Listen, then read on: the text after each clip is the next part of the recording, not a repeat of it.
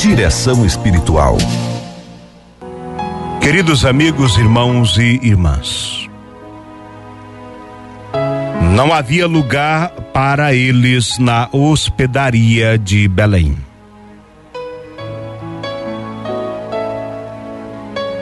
Você conhece certamente essa história. Quando César Augusto publicou um decreto ordenando o recenseamento de toda a terra, José e Maria, que moravam em Nazaré, na Galileia, foram para a cidade de Davi, chamada Belém, na Judéia, para registrarem-se. Aconteceu que naqueles dias Completaram-se os dias para o parto e Maria deu à luz o seu filho lá numa gruta, porque não havia lugar para eles na hospedaria. Isto nos faz pensar se na nossa casa há lugar para o Senhor,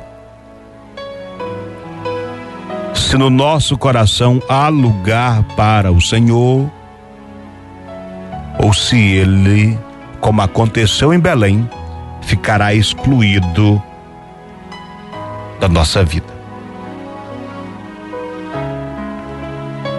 Nós somos discípulos de Cristo. Ele nasceu no lugar onde Maria e José não encontraram espaço e nem conforto para recebê-lo. Tiveram que ir para a periferia, para uma estrebaria, para uma gruta.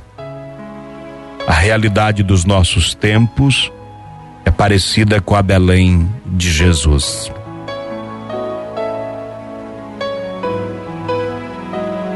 Nas nossas maternidades, de vez em quando, a gente escuta relato de alguém que dá a luz do corredor. É claro que isso não é regra geral.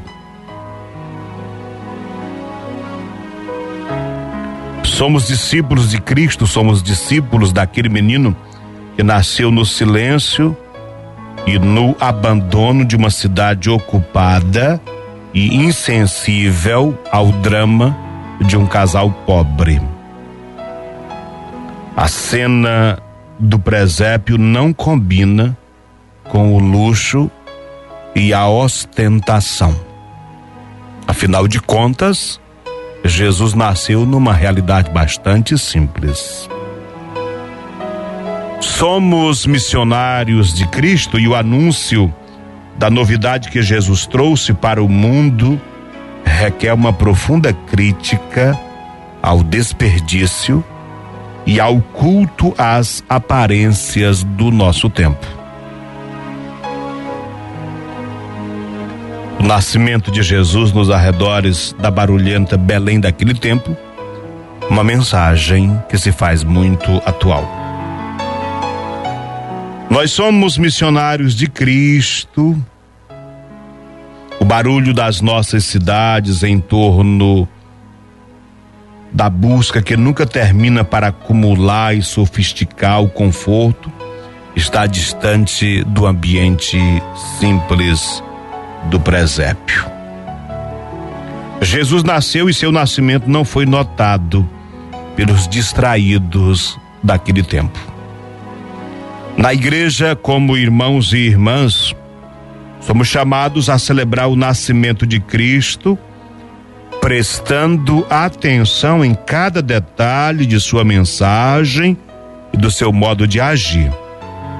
Aquele menino de Belém não veio legitimar um mundo enlouquecido pelo poder, pela fama. O Natal exige mudança de mentalidade, profunda conversão do coração.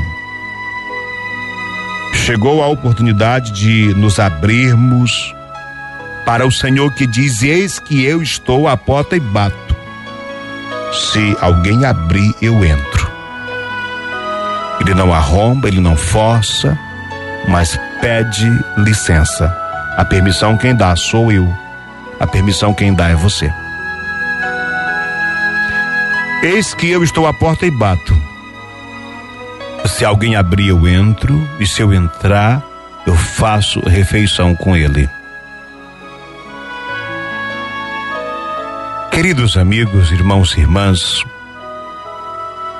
a você que é colaborador do nosso clube de evangelização, a você que é nos ouvinte, que é nosso ouvinte de todas as manhãs ou da madrugada, este programa, aliás, aqui na Rádio Rio Mar de Manaus, vai ao ar das sete às oito da manhã e reprisa na madrugada a partir de meia-noite. Em outras rádios do interior do Amazonas ou do Acre, segue fuso horário do local.